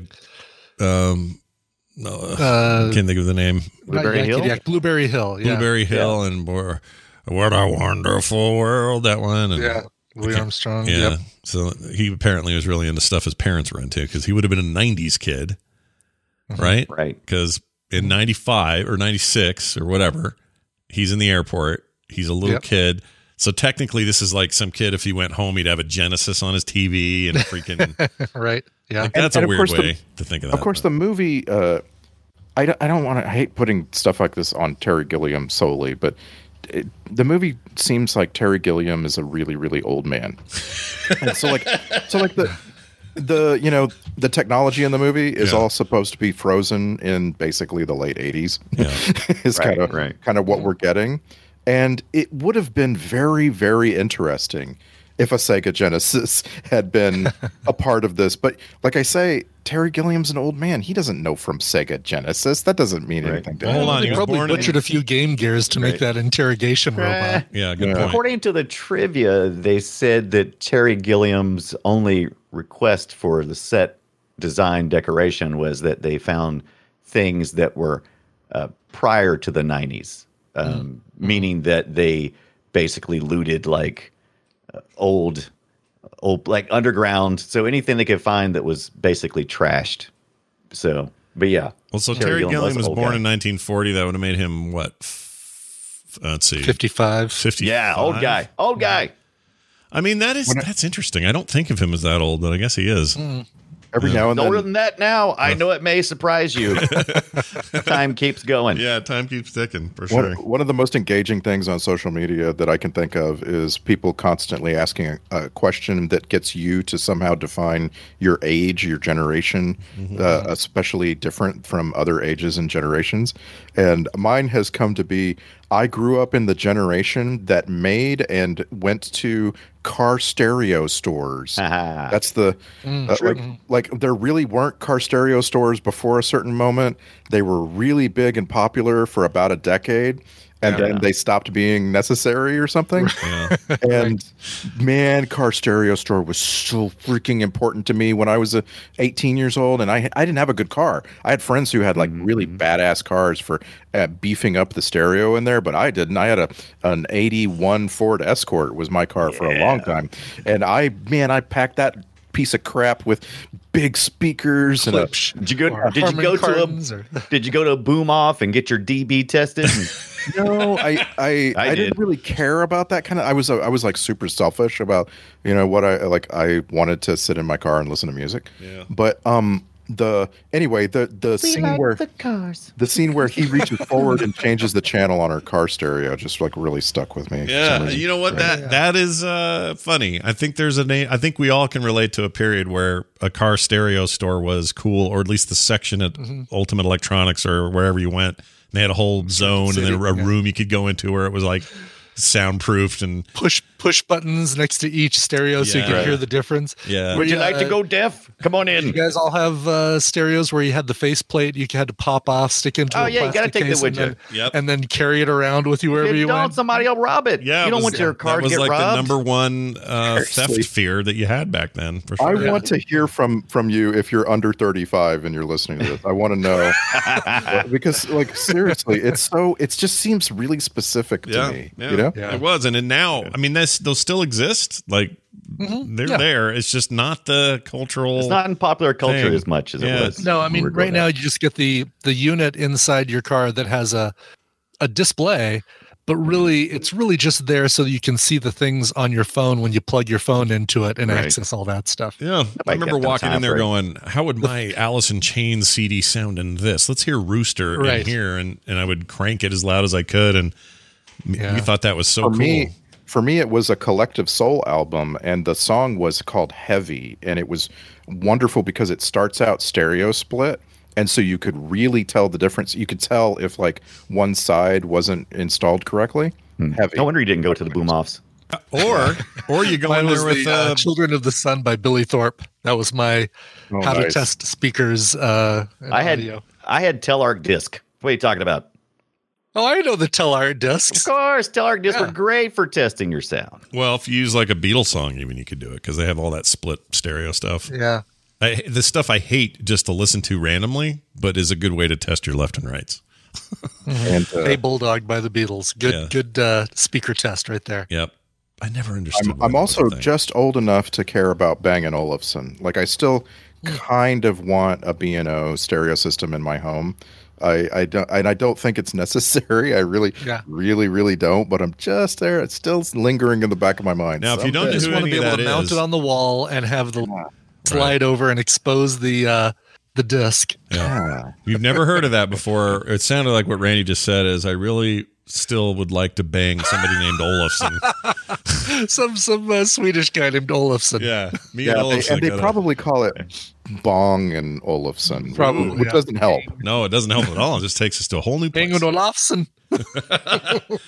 Um, all right. Do you want to do? Uh, let's do clips. I have some clips. couple couple things Yeah. before clips that I noticed that we never got around to. Uh, I do love the fact that they the only time travel they show is just the plunger shooting them through Yeah, into the Oculus shape. Right. Yeah. We don't get the um the Terminator ball of electricity or the Sam Right. quantum leap. It, and see it it reflects it reflects the idea of an MRI machine. He even stops Yeah. uh, and looks Yeah. at the MRI machine in modern times. And I, I, that's another question: What's reality? Yeah, yeah, Am I just imagining all this? Right. It took me a long time to figure out how he got out of the jail cell in the mental institution. A long time. I like he. They're looking up at the fan uh, above in the ceiling, and I'm like, Yeah, how did he yeah. get through that? I'm thinking of Die Hard, right? Right. I was like, how did he- like seriously, I was minutes later. It occurred. You to think me, he's up at an oh, event going, uh, "Come to the past. We'll have a few Right. laughs." You were looking for posters on the wall. He's climbing through the sewage. You can't find him. yeah, we Get together and have drinks. It'll be great. yeah. Um, uh, let's see. All oh, the, all the old people actors in the mental institution had to uh, get bopped on the head and pushed around by Brad Pitt as he's walking around. Yes. Yeah, I love that. So you know, all these people have grandkids that are like, "Oh yeah, my my grandma got bopped on the head by uh, Brad Pitt in Twelve Monkeys." and he and wasn't like note I soft had- either. He was like, like some of those people got whacked. But anyway, They really did, yeah. Yeah. And he just yells at them And yeah. uh, last thing was uh, uh, posters for the band Muse. That I weren't saw really- that. Was that for the band? It's not for the band, but it's their Okay. it's their font. It's Right. their Yeah. You know, it was a concert poster, but I had to look it up, and it's like the band was around in 1995, but it it's not the band's poster, and it's just such a Weird. weird Okay. coincidence. That That, is Yeah. Ibbott, weird. Ibbott, did you go to the Muse concert at BlizzCon? yes. My gosh, they're good in. in Oh, they're so good. Yeah, I, I really like. I, I made They're a mix of their music. Like basically, I took the concert Did you bring list. your dad? no, I didn't bring my dad. I basically got the set list after the concert and made a mix because that was such a great concert. I wanted to listen Oh, to you yeah. did it the the legal studio way. version. Yeah, the legal way. got Brian is that. always doing it the legal way. That's how he does it. I pulled I pulled it off of Setlist FM and and made a Spotify playlist out Yeah. of that concert because it was so good. They're awesome. They really are. So I used to confuse them with Blur. We've had this conversation. I know they're Oh. nothing like Blur. Woohoo. But I still, yeah, woohoo. I keep, I still get those. I do it every time. Don't know why. Just mix them up. Um, all right, let's do clips. Try. Yeah, no, we do clips. Oh, and I, I, the only other thing I wanted to say is just imagine a naked Bruce Willis showing up in your foxhole in the middle of a fight with the Germans and the mustard Right. gas and everything else. What a weird concept that is. Just naked Mm-hmm. Bruce Willis in the middle of World War One, People are dying left and right. Freaking Jose Jose's there for who knows why. Like what a weird, memorable scene. All right, clips. Here are some clips, um, and I'll give you to start with this one. Uh, this sounds like Ninja Go to me. Okay, so just listen to what happens. Here, here you go. All right, he sounds like he says Ninja he's Go. talking about the Lego. Yeah, he's talking about the Lego thing. Uh, Oh, the Jago. nin- Ninjago. okay. What do you, what's your favorite toy, Bruce Willis from the future? Okay, great. We need to go. Is that what he's saying? Do we need All to right. come up with a Yeah. competitor to Pokemon Go? What should we call it? Need to go. Can't stay. No talk. Ninja must leave. Ninja go. All right, here's uh, some audio I got from uh, from your prom, but this actually came from the girl you're with. Uh, this isn't your mom, Brian. This is from your the girl. okay, thanks. Um, and uh, so, oh, and somebody had said on uh, I can't remember email maybe they said, "Hey, you never say whether Brian's date was a girl or a dude. Uh, just we'll make it clear, Brian. uh, Brian likes the ladies. Okay, yeah, I like the ladies. Anyway, this We'll is see. somebody else in your group was making fun LL of your LL Cool B. Yeah. LL Cool B. There you go. Someone was making fun of your tux, and this was your response.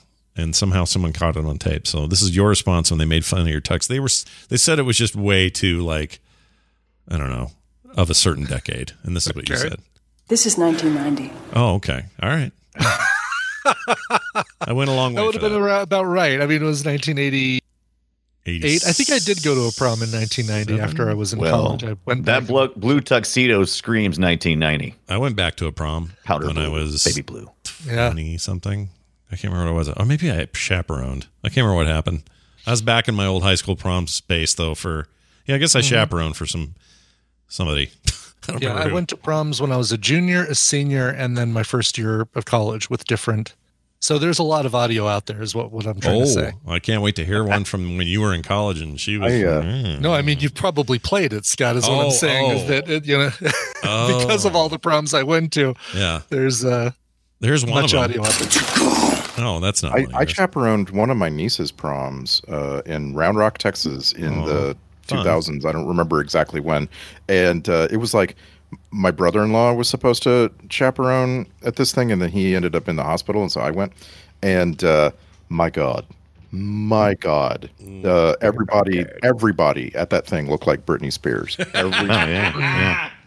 That's it. Sounds like an aughts. Before uh, or after prom. the head shave? Before, I hope. Okay. All right. All right. Uh, oops, she did it again. All right, here's a here's a thing. Here's oh, uh, Brad Pitt made a lot of weird random noises, and here's one of them. All right, there's one of them. It's pretty good. Uh, here he is going off, which is probably why I got nominated. This kind of dialogue here. Always requesting shows that are already played. Yes, no. You have to tell her before. He couldn't quite grasp the idea that the charge nurse couldn't make it be yesterday. She couldn't turn back time, thank you, Einstein. Now he, he was nuts. Whoa.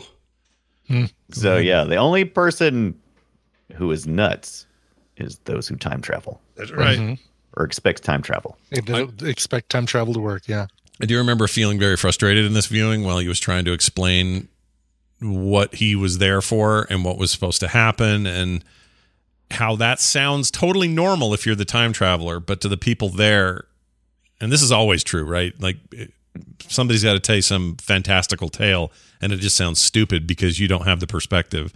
But in this particular Bruce Willis trying to explain to those psychiatrists what he was there for just sounded so crazy and I remember just I, I felt frustrated. Just like, damn it.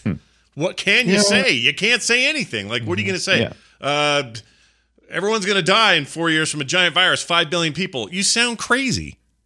yeah, saying you don't that. you don't say it. It's a trick. You just go, "Hi, I'm good. I just had a some bad drugs. I'm good now. Yeah. Can I go now?" Yeah. If I would have told people in 2018 and predicted in just two years there'll be a pandemic and it will be this and that and all these little details like this, you'd all laugh me If out you've of the learned room. anything, don't tell your psychiatrist people Yeah, the truth. that's right. Tell them a lie. Tell them a lie. Right. Exactly. Lie to your psychiatrist. That's what we're saying. That's good Yeah. advice. Here's a weird Brad Pitt laugh. All right. The video that goes along with that moment is great because his eyes are rolling around like one of the gremlins that we saw a few weeks ago. Gremlins 2. It's so good. I mean, just I- I realize that this is the first time, but it felt like every other Brad Pitt portrayal after this, like it felt like Meet Joe Black, and Yeah. like like I know there's not a lot, but it just felt to me like, oh, this is all he does. He's you know he's deranged in it's Fight Club. very Tyler Durden. Yeah, I mean Tyler Durden kind of you're not your khakis, you are not the contents of your wallet. You know, there's a very Jeffrey Goines kind of feel to to Tyler Durden. Yeah, uh, for sure. The the big the the, the big take or let's see the the the big differing one I would say would be like seven, where he's Mhm. Yeah. he's playing that pretty straight, just like a cocky cop Mhm. Cocky. Cop. This week on Cocky Cop. Cocky cop. All right, here's um uh, oh this is this is him wanting someone to do a thing for him. Get out of my chair! All right, get out of my chair. we are all monkeys. We're all monkeys. Over the top of the thing. Oh, here's one I called Doctor Mouth Click. Okay. Oh yeah. Oh was yeah. weird. So this is a Terry Gilliam thing, I'm sure. Um, goes into that room trying to find Bruce Willis, and this is what he made the sound he made. I really don't like that. I wanted to gift that. That was one of the Thank ones I you. wanted to gift. Yeah. Thank you for not saying that's audio from my prom night. Oh my god, that would have been so much better. Try it again. Try it again. We have full edit, you know. I can go back and retell that story. Yeah. Um, all right, this is a a witness. da- uh, drugs and women. I don't know what this is. Here it is. What'd you do with your time, Cole? Did you waste it on drugs, women? Thanks, Dad. Jeez. Right. right. Uh, David Morris shows up, says some things. People always think we say Morris. It's not. It's Morse, like M Morse. O R S E, I believe is how you spell it. Morse code. Like the code. Yeah, Yes. love him. He's he's Mm-hmm. one year. It's weird that this is a year after The Rock, where he was so different in The Rock. But he's just great in everything, dude. He if you ever is. watch that Sam Adams or uh, not Sam Adams, uh, um, who's there? Who's the second president? I can't think of his name. John Oh, Adams. John Adams. Jeez. John Adams. The, the, yeah, Giamatti. Yeah, if you ever Uh, watch that, he played he played Washington, and I, it's one of the most memorable things ever. He's so good in that. Anyway, here he is saying words. I think, Dr. Railly, you've given your alarmists a bad name. I have. Mm-hmm. Surely there's very real and very convincing data that the planet cannot survive the excesses of the human race. I would have known he was creepy from the get go, dude. Yeah. Yeah. if the ponytail didn't give it to you before he even Right. opened his mouth. Right, right. Uh, I want to call Madeleine Stowe, ask her about this pronunciation. It's an advertisement, Mr. Cole. It's an advertisement. Stop. an advertisement. It's an advertisement, Mr. I think, Cole. she I think she just got out of finishing school in England. For alu- aluminium foil. Send it down with the monkey into the hole. Into the hole. Into the hole. Oh, that killed me. All right. Um, oh, here's the dead people thing. All I see are dead people. All I see is dead people. Nice. Oh, little did you know, he's about. See, that'd be. He's four, er, five years away from hearing that from the little kid. There you go. That's also weird to think that was only five years. Yeah, isn't that weird? That's weird. Yeah. Uh, Christopher Plummer walks in the room. The great actor. We haven't said quite enough about him yet, but uh, gonna miss that dude. He, the last thing I saw him in was Knives Out, and he was incredible in it. Oh, so good in that. Yeah.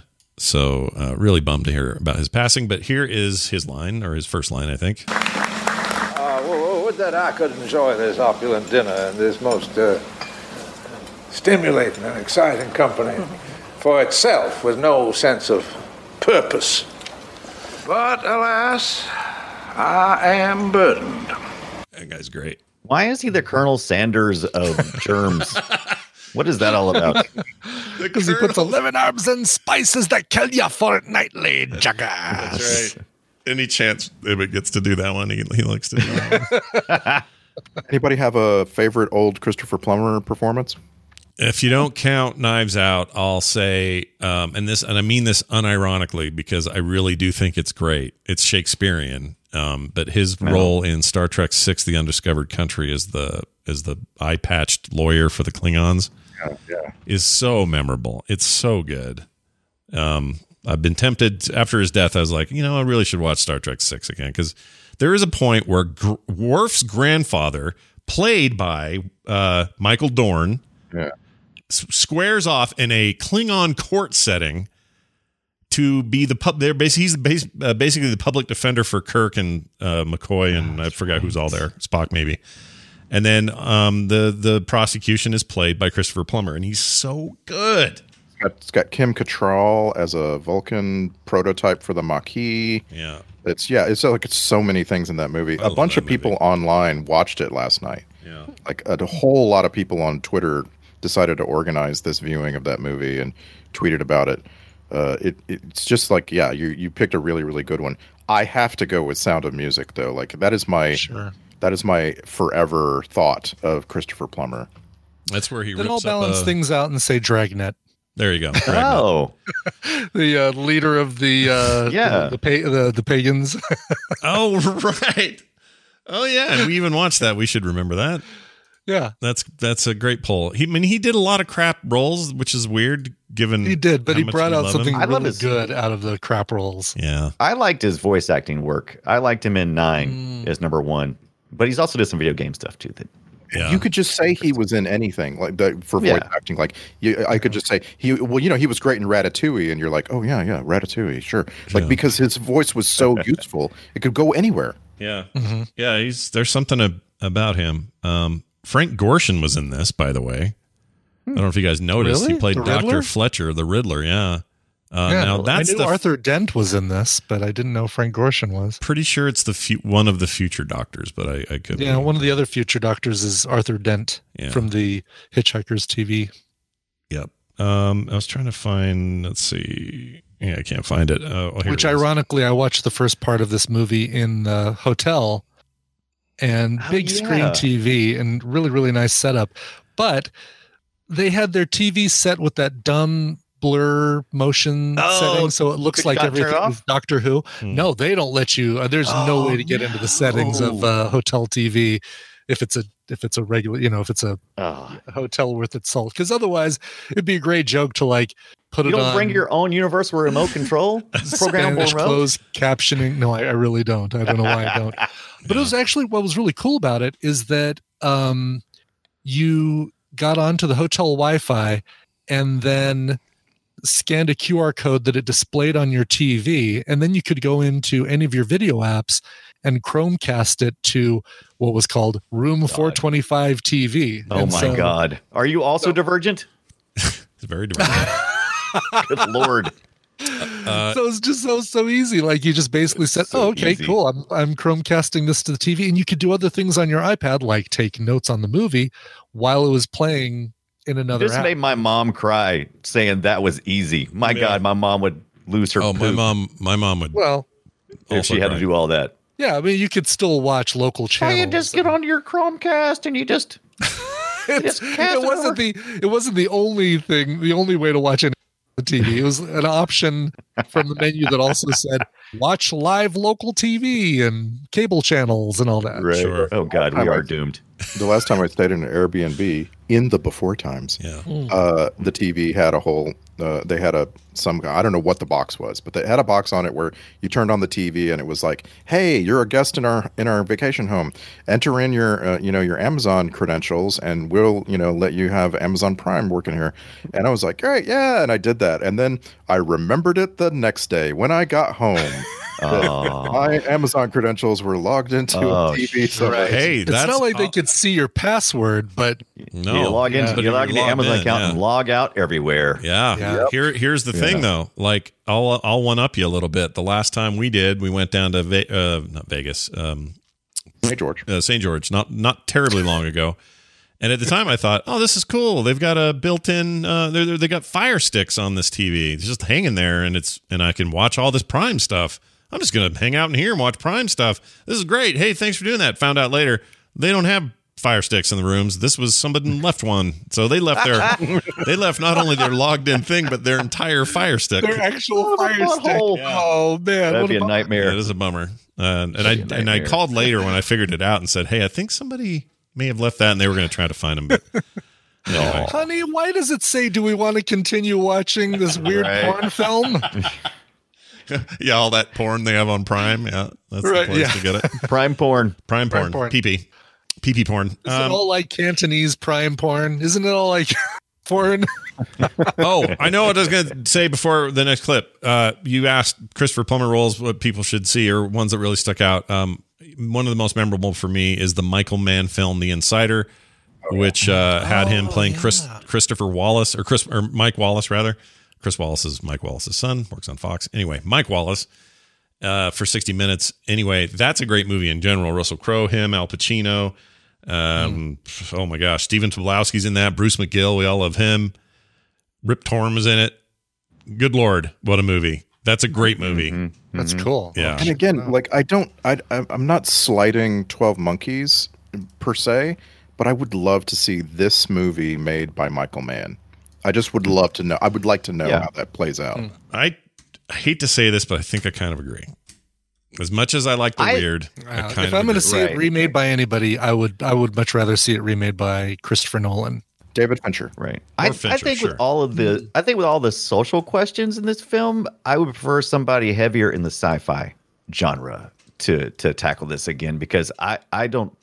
Well, then I Nolan don't Germain because he could do both. Right. Nolan can Yeah. do both and do well. I think that'd be fine. He's too busy being pissed about how no one can see his movie as much as they were going to see it. what about the Coen brothers? Yes, sure. movie? Hey, why not?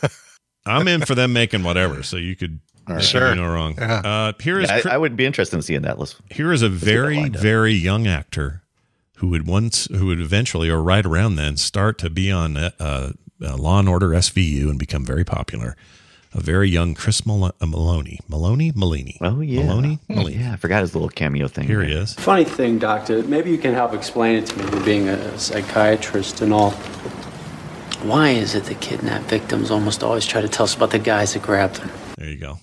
That's just a weird thing to He say. He was salty in this one. I liked it. Yeah, Yeah. I liked him too. Small role, but anyway. And now finally, Madeleine Stowe's weird laugh. All right, there's that. Uh, all right, it's uh, this time.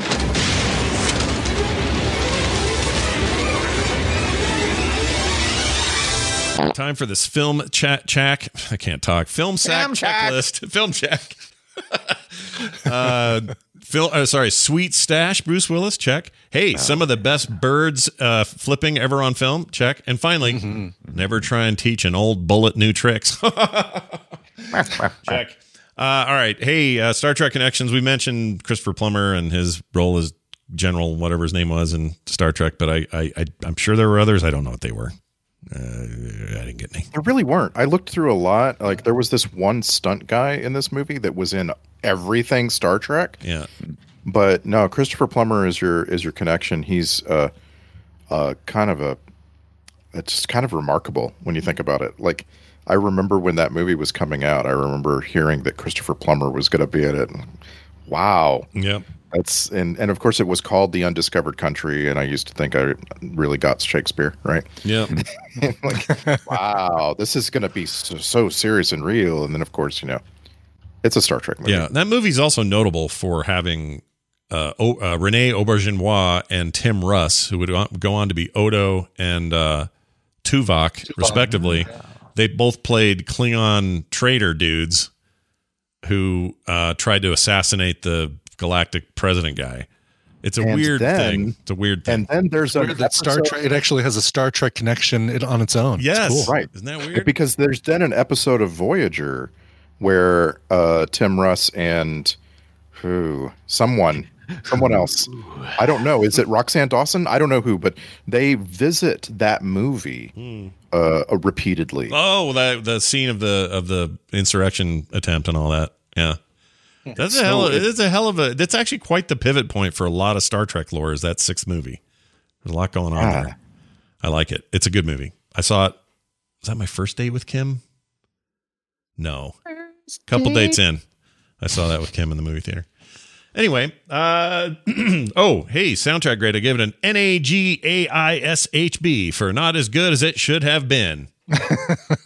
I really didn't like that weird that. like that weird like diddly-ding thing. I thought I used to like that. I don't know. Now, you, did, you didn't like yeah. the. Yeah, I was gonna say which which one didn't you like the the pluckiness or the nod to the uh, oh, Vertigo? Is that what, or is that kind of what they were doing with the song? Kind of, One of a little was. bit of uh, Bernard Herrmann's uh, right? Yeah, Vertigo and Psycho violins. I don't think it worked as well. But it has freaking uh, uh, accordion. Accordion, yeah. And uh, the accordion music in this movie drove me crazy. I did not like it. I didn't think it fit the movie. It reminded me of Monty Python. I'm like, are you trying to say that this is funny? Yeah. You know what I mean? Yeah, it's does it doesn't work. I thought it did though, because when I saw it, I remember I remember it being notable and going, "Oh, that's a It's weird discordant. Yeah. accordion. Yeah, discordian accordion. Mhm. That's a good Mhm. band name. Someone get Weird Al on the phone. I have an idea. Uh, all right, let's get to the Twitter post. This is where you guys sum it up in 280 characters or less. That's a lot. So let's see how you do with it. Uh, let's start with Randy. 12 monkeys. Everything is dirty and every building is old, and it's somehow older on the inside than the outside, and paint is peeling off every surface, and it makes you question your sanity, just like a Saturday night at Ibbott's house. Oh, hashtag blessed. Uh, pfft, who's oh Dunaway? 12 monkeys asking the tough questions. What'd you do with your time? Did you waste it on drugs, women, this movie? Are you also divergent, friend? I like how you keep going to that. Yeah, that diver- I'm Yeah. starting to think you're Yeah. divergent. Yeah. Yeah. What does that say? Well, I that's that the the actor who uh, who played that part, who kind of described uh, what was actually going on. He was I, I liked his his little role. He, You like the uh, cut of his jib? All right. Yeah, he's like, the cut of his jib. He was all right. Nice. Let's see if we like Brian's, Frederick uh, Strother. Ibbott's jib. Brian Ibbott. It got kind of mentioned a couple times before, but I put it all together into my Twitter post. 12 monkeys. It's what you get when you add seven to the fifth element. Oh, smart. Pretty good. Nine, 10, Yeah, because you add Brad Pitt to the Bruce Willis movie. Oh, Yeah. Seven, fifth element, 12, seven, Yeah. five. It yeah. says 12 monkeys. Mhm. Oh, man. What about Thank the you very much. I'll see myself out. What? yeah, I uh, the uh, like uh, this movie was just missing uh, Jean Reno. He, if he had been in this movie, Oh, I love him. he would have had the Right. per- like he's the perfect person for it. I love that My guy. opinion. Love that. We need to watch The Professional. Yeah. That's on our list, I know. Oh, but can we Professional's get so around good, to yeah. it? Gosh, dang it. That's good. or uh, Ronin. Yeah, Ronin's great. One of the best car chases ever in Ronin. Same guy that did uh, the Gene Hackman movie, uh, Chinatown. It's very good. Oh, wait, not, Not Ronan. Ronan. Is it Ronan? not Ronan. Uh, Ronan, Ronan, not not Ronan. Ronan. Popeye? Popeye. Not Popeye. Ronan? Ronan? Not Ronan? Just like Ronan. All right, I have a list here of these. These are alternative titles just handed to me. Uh, one of these is says it's twelve Monties. Well, that's interesting. Oh, that's Yeah. smart. I Yeah, like that. you know, because of Monty Python, probably. I don't Yeah. know. Uh, or eleven monkeys and one bonobo, which is an interesting way to break that down. Okay, Because they're more of an right. ape, right? They're an ape, not so much a monkey. So we have to- Right. we're Right. looking for Yes. accuracy here. Uh, hey, check this out. Got emails for the week, two of them. In fact, these came to uh, filmsack at gmail.com, as they always do. And Jay sent us this Hello, Scoot, Randall, and Brains. Uh, as I started to watch The Expendables 3, I had realized that I had left the closed captions on. I had just watched a foreign film, Sputnik, very good film, you must say. Anyway, uh, so I was looking for the remote to turn them off, and then I noticed I could not understand anything Sly Stallone was saying. Anyway, so I left it on. he says it was the right choice. Also, while I was watching, um, I was playing pr- uh, Broforce on my Switch, and then I realized I was Oh. playing as the Expendables. That is Yeah. all, Jay. No, he's right. So if you've never played is Broforce, totally bro. amazing little indie game, 2D indie game that is just all about destruction and stuff. And everyone in the game is called Bro something. So like Brobo Cop, but you're basically Right. RoboCop. Uh, Brambo is uh, It's or the most bro thing you'll ever or do. Rambro is is Rambo, but it's it's you know it's an amazing over the top ridiculous like r- homage to these 80s characters and anything you can think of from Keanu Reeves and the Matrix, uh, all the Schwarzenegger things, all of it is in that game. It's older now. I think that game came out in 2014 or something, but still an amazing game. Broforce rocks and it's cheap, so you should just get it on everything. It's really good. Uh, Tim wrote in. Hi, guys. Given the pig based talk in this week's episode, we're talking about Mad Max that week. It says if you want to look further into the classic film subgenre known as Australian pig movies, you can't do much. What? he says you can't do much better than the Razorback. Uh, this was a film directed by Russell Mulcahy back in, uh, or sorry, between directing the early Duran Duran music videos he Yeah. did and the movie Highlander. Uh, and best regards, Tim. I've never heard of this, but I am all in on Yeah. something called Razorback. I love Russ Mulcahy. I- He's one of my favorite music video directors with his, you know, slow motion table flipping and and stuff like that. He definitely had a, a style that he brought. through. 1984, is that right? Yeah. Is that right? That sounds Yeah, right. 1984 looks like. Uh, he was also great on MASH. He really kept the camp together. That's what I was going to say too. Father Russell. Father- Yeah. Yeah. yeah. Uh-huh. All right. Well, let's uh, well, let, someone get that on the list. Razorback, whatever the hell that is, and we will we will see if we can get to that. Thank you, Tim, for the recommendation. And all of you at home who have things to say, questions to ask, and recommendations to make, the email is simple. Filmsack at gmail.com is what you're going to want to use. Our next film is the first movie I ever saw when I was a teenager that featured somebody being hung on a meat hook. And The hmm. movie is My Bloody Valentine. Now, what'll be fun is if we get to it and there's nobody on a meat hook. That'll be funny. right. And this is the My Bloody Valentine from 1981. Right. Correct. On Right. your Amazon Prime. And I hope quality wise it's not, you know, janky like uh, The Abyss was on Amazon Prime. Well, it can't be as bad as the original VHS copy I saw in like 86 or 87. So I saw yeah, this. but that's you're not really the even sure, only way to but you're watch not it. even sure that that's what you really watched. yeah, I really don't. I'm not 100%, but I'm also, my memory is the girl who's like the main bad girl is this the blind sister on she's a um uh the Ingalls show. What was the hell that what was that called? Oh, really? Mary? Little House on the Prairie. Yeah, I think it's Mary? Mary. I think. like uh um oh my yeah, god I don't think so. Let me I haven't looked, but I think it's her. Lori Hoff. Uh, no, the I blind think you're- I girl was Melissa thinking of- Gilbert oh no the blind girl no, was no, her no, no, yeah, Yeah, it it was was her her older sister. sister right Yeah, yeah. no. I don't. I don't. She's not. I don't see her listed in this film. So Uh you may be thinking of Lori.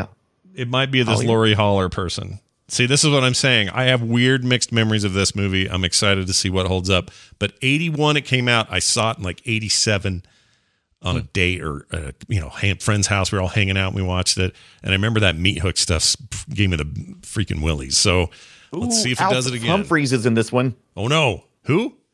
Alf Humphreys. Alf Humphreys. Humphreys Are we meant to know him? Do we know him? From yeah, anything? from uh, Stallone, uh, First Blood, and the the X Men is is William Drake, and uh, you know he's been in some things. We also watched. have a really great IMDb photo for Peter Cowper, which I highly recommend you guys checking out down Peter. there at the bottom there. That's an amazing photo for them to use for for IMDb. Sweet. anyway, that'll be next week right here on Film Sack, the 1981, not the remake, not the 3D thing, but the original My Bloody Valentine for Valentine's Day. Yeah. Yeah. Good timing. Yeah, we're celebrating. In the meantime, filmsack.com is our website. You can leave us emails at filmsack at gmail.com.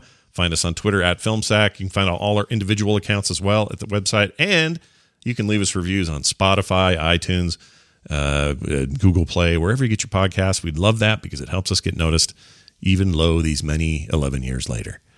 That's going to do it for us. For me, for Brian, for Brian, and for Randy. Monkeys. We'll see you next time.